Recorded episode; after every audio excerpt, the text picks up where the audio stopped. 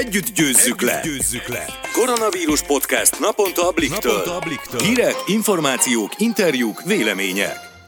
Sziasztok! Ez itt a Blik vírusiradó podcastje, április 16-án csütörtökön. Én Szabadci Mónika vagyok. Én pedig Vajta Zoltán. Lássuk, milyen témákkal foglalkozik ma a vírusiradó. Karácsony Gergely főpolgármester már a kiárási korlátozás enyhítésén gondolkodik, pedig éppen ő volt az, aki pár napja még szigorítani akart, Vajon mi történhetett? Domokos László, az állami számvevőszék elnöke szerint pedig a családoknak takarékoskodniuk kellene egy karantén idején. Szoper Zsófia pénzügyi tanácsadó elárulja, hogyan spórolhatunk akár 100 forintot is okosan ebben az időszakban. Dr. Szuhai Gábor, New Yorkban élő és dolgozó gyermekneurológus beavat minket, milyen körülmények között dolgoznak kint az orvosok, nővérek, és milyen szövődményei lehetnek a koronavírusnak. Vágjunk is bele! Támogatnám, hogy kezdjünk el azon gondolkodni, május közepétől hogyan lehetne lazítani a szigorításokon. Ezt mondta Karácsony Gergely főpolgármester egy interjúban. Pedig ő volt az, aki mindig szigorúbb intézkedéseket akart. Húsvétkor is például lezáratta a fővárosban a Margit-szigetet, az Óbudai szigetet és a Római partot is.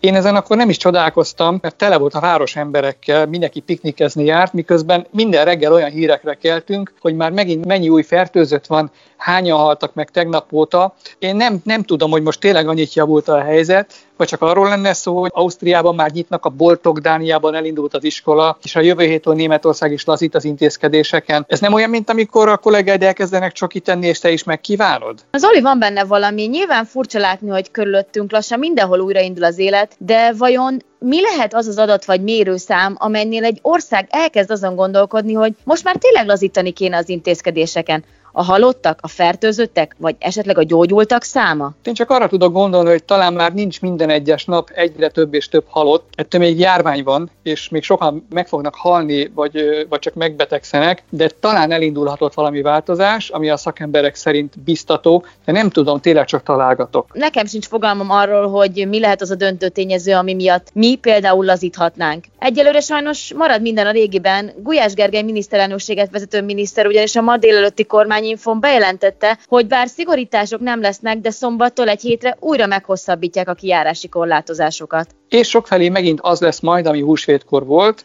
Tudod, hogy nem engedték be a balatoni parkolókba az oda özönlő nyaralókat, a Szentendrei Dunapartról visszafordították a rendőrök a bicikliseket. Most szombaton 0 órától vasárnap évfélig ismét lehetőségük lesz az önkormányzatoknak, hogy ilyen helyi intézkedéseket hozzanak. Ennek is az a célja, hogy az emberek maradjanak otthon, ne mászkáljanak el sehova, és ne terjesszék a vírust. Hogyha azt látják, hogy ez is le van zárva, az is le van zárva, nincs értelme elindulni, akkor talán otthon maradnak. Én már nagyon nehezen bírom itthon, ez már nekem az ötödik hét bezárva. Na jó lenne már végre nyugodtan sétálni újra a Dunaparton, és meginni valahol a szabadban egy finom kávét. Ó, én pedig mennék a strandra vagy a Balatorra, csak a konditerembe, moziba, de most egy darabig biztosan nem fogunk. Gulyás Gergely ma mondta azt is, hogy a járvány még hónapokig eltarthat. De csak három hónapra gondolt, akkor az, ahogy számolom, az július közepe lesz, mire leghamarabb véget érhet. Ez rengeteg, az nagyon messze van. Igen, de nézzük a jó oldalát. Az utóbbi időben hiszen én például máshol nem költöttem, csak kajára, és a számláimat fizettem be. Én még rendeltem két kézi súlyzót is, még a járvány elején, viszont nem vettem meg a kondi bérletet, azóta már visszahozta az árát. Pedig akkor Domokos László az ászelnöke még nem is tette közkincsé tanácsait,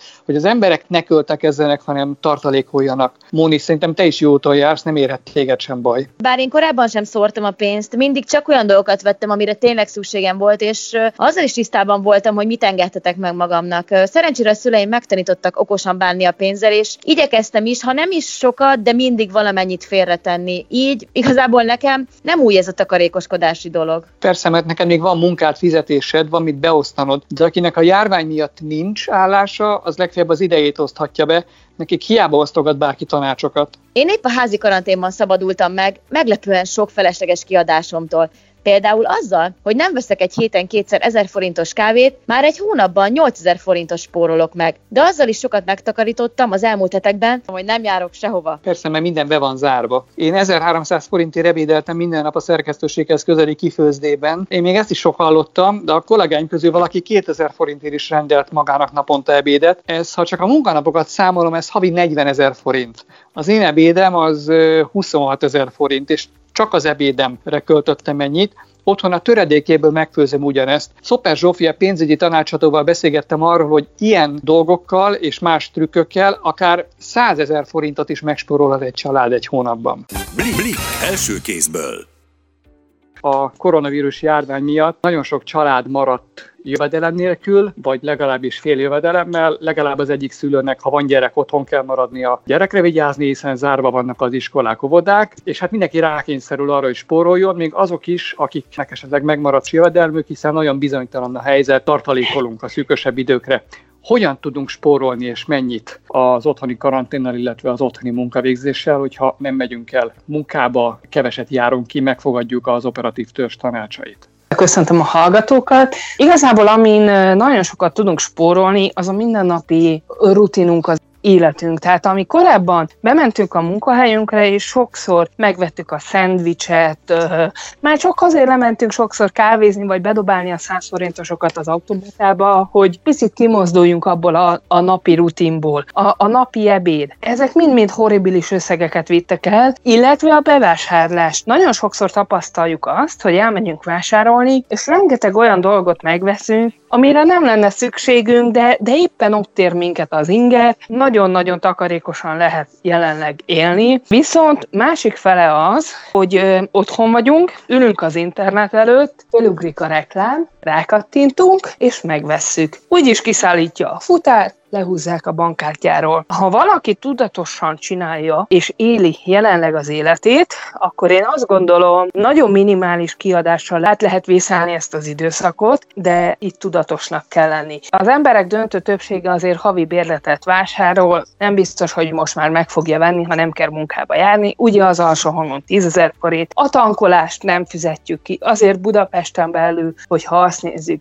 minimum egy tanküzemanyagot egy ember, ha csak a munkába járásra nézzük, eltankol. Tehát ezeket mind-mind meg lehet spórolni. Összességében én azt tudom mondani, ha csak ezeket nézzük, és azokat nem, hogy interneten vagyunk, vásárolunk, több áramot fogyasztunk, megy egész nap a tévé, stb. stb., akkor szerintem egy olyan 30 és 60 ezer forint között meg lehet spórolni otthon, ha végzünk egy gyors fejszámolást, hogy egy menüsor vagy egy ebéd mennyiből lehet kihozni, mekkora hányadából, hogyha előre számol az ember, esetleg lefőzök több adagot, milyen összegek jönnek ki? Nézzünk egy, egy nemes egyszerűséggel egy sima borsófőzeléket mondjuk, és mondjuk konzervből. Konzerv az pár száz forint, hozzá az ember megcsinálja a rántást, a habarást, akár egy vagy két tükörtojást rátesz feltétnek, szerintem 5-600 forintból ki lehet hozni, míg ezzel szemben, és ez nem egy adag, egy kifőzdébe körülbelül 6-800 forintért lehet egy embernek mindezt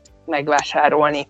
Ha a kenyeret is nézem, az ember otthon süti magának, én szoktam, de nagy ritkán, akkor fél kiló liszt kell hozzá, édesítő, minimális vízolaj és só töredékéből ki lehet hozni. Nagyobb tételbe vásároljuk tele a hűtőt, a mélyhűtőt kiporciózva, vagy pedig gyakrabban menjünk és célzottan csak azt vegyük, amire éppen az a szükség van. Hol lehet jobban megcsúszni? Jó dolog az, hogyha az ember fagyasztót telerakja, kiporciózott ételekkel. Igen ám, de azzal számolni kell, hogy jön egy esetleges áramszünet, és tönkre tud menni minden. Én az, az elmúlt három évben háromszor jártam így. Ebből a szempontból én azt mondom, hogy egy tartós élelmiszerrel, akár egy konzerv, tészta, bármi jobban járunk, krumpli, zöldségek, sokkal jobban járunk, akár abból lehet nagyobb tételt is vásárolni, de nem ipari mennyiséget. De azt mondom, hogy szerintem érdemesebb akár hetente vagy két hetente csinálni egy-egy nagy bevásárlás. Nyilván ez is attól függ, ha nagy családról beszélünk, akkor nem kell kiporciózni. De ha például egy kétszemélyes háztartásról beszélünk, ott igenis célszerű kiporciózni, mert az ember megvesz másfél kiló csirke mellett és lefagyasztja. Bocsánat, de vagy vagy az egészet föl kell olvasztani és megcsinálni, Igen. vagy inkább azt mondja, hogy hagyom a fenébe, és majd főzök valami mást. Szintén szoktam még javasolni olyankor, amikor egy családnál azt nézem meg, hogy hol lehet spórolni a kiadásokon. Egy, éhesen soha nem megyünk vásárolni. Statisztikák bizonyítják azt, hogy ha éhesen megyünk vásárolni, lényegesen többet és feleslegesebb dolgokat is megvásárolunk, annál, mint amennyire szükségünk van. A másik alapszabály, gyerek kell soha nem megyünk vásárolni. A Miért? legnagyobb csapda, mert ugye a nagy kereskedelmi áruházlánca mind úgy helyezik el az eladandó portréket, hogy szemmagasságba, vagy pedig a gyerekeket szólítsák meg. Na most melyik az a szülő, amelyik nemet tud mondani a saját gyerekének? És egy gyerek az nem érzi a pénzt, annak kell a, a piros cukor, a narancsárga keks. Ezt is meglátja, azt is meglátja, elfelejti, hogy két perccel korábban már az előző terméket is akarta. Nem baj, tegyük be a kosárba. Jól van, megkapott pont. Nem szabad menni gyerekkel vásárolni. Hosszú-hosszú évek alatt saját magamon vettem észre, hogy amikor bankkártyával vásárol az ember, akkor nem érzi annyira, hogy pontosan mennyit költ. Amikor fizikálisan bele kell nyúlni a pénztárcába, és kivenni ezt a tízezrest vagy húszezrest, és odaadom a pénztárosnak, és belenézek, hogy mennyi maradt utána, sokkal inkább fáj, és háromszor meggondolom, mint amikor csak odaadom a plastikkártyát, hogy húzza le, egyszerűen nem érzem a pénznek a súlyát. Normál időben én azt szoktam mondani, hogy célszerű listával menni vásárolni, mert nagyon sokat tud segíteni. Jelen helyzetben kicsikét problémás, mert nagyon sok boltban készlethiányban, ha mindenáron ragaszkodunk hozzá, akkor sokszor három-négy boltot föl kell keresnünk. Én azt mondom, hogy egy alaplistát lehet készíteni, de most ne ragaszkodjunk görcsösen hozzá. Ezt már korábban is elmondtam, hogy ez egy rendkívül új helyzet mindenkinek. Ezt a szituációt nem csak nekünk felnőtt embereknek és magyaroknak, hanem az egész világnak és a társadalomnak tanulni kell, hogy hogy kell tudnunk viselkedni és élni ebben a helyzetben. Szoper Zsófia pénzügyi tanácsadó volt a vendégünk, és a karantén ide alatti spórolási lehetőségekről beszélgettünk. Köszönjük szépen a tanácsokat. Szívesen. Szép napot! Blik, Blik első kézből. Megállt az élet a majdnem 10 millió főt számláló New Yorkban, a korábban mindig nyüzsgő város most a világ legfertőzöttebb helye. Innen jelentkezik dr. Szuhai Gábor gyermekneurológus, aki Sélei Noémi kolléganőnknek beszél a kinti körülményekről. Sélei Noémi vagyok a Blik újságírója, a vonal túlsó felén pedig már itt van velünk dr. Szuhaj Gábor gyermekneurológus, aki 1988 óta él az Egyesült Államokban, jelenleg pedig New Yorkban dolgozik, onnan fogadta a hívásunkat is. Üdvözlöm, doktor úr! Á, jó napot! Köszönöm! Az Egyesült Államokban több százezer a koronavírussal fertőzöttek száma, és több mint 12 ezeren haltak bele a korba. Amerika egyértelműen a globális járvány egyik új gócpontjává vált, mi a helyzet most New Yorkban. Egyre több videót látunk végkimerült orvosokról, tömött sürgősségi intenzív osztályokról. Milyen körülmények között mennyi fertőzöttet kell ellátniuk ebben a helyzetben? New Yorkot nagyon uh, hirtelen és, és erősen érintette ez a járvány. Erre nem voltunk felkészülve, sem állami, sem megyei és kórházi szinten sem. Azt kell mondjam, hogy az utolsó pár években a kórházak arra koncentráltak, hogy minél kevesebb időt töltsenek a betegek a kórház kórházban minden beteget szinte próbáltak ilyen egynapos vagy kétnapos műtétekre pukkolni, és ezért az ágy és a beteg szám is és ment le, és ezzel tulajdonképpen kevesebb ágyunk van, mint betegre nézve, mint pár évvel ezelőtt. Azt jelentette, hogy ez a mennyiségű beteg, aki most el kell látni, egyszerűen teljesen próbára tette a kapacitásunkat. Amerikában nincs orvosi mint Magyarországon, de már most is más megyétől hoznak be orvosokat és nővéreket, és sürgősségi technikusokat. Kórházi ágyak nem elegek, ezért sok gyermekosztály, például ha én is dolgozom, átvette a felnőttek gyógyítását. A gyermek sürgősségi osztályon is szinte csak felnőtt felnőttek vannak már. Sok gyermekorvost és szakosodott orvost is felkérnek arra, hogy a covidos betegekkel törődjenek. Megengedték például egyes nővéreknek, hogy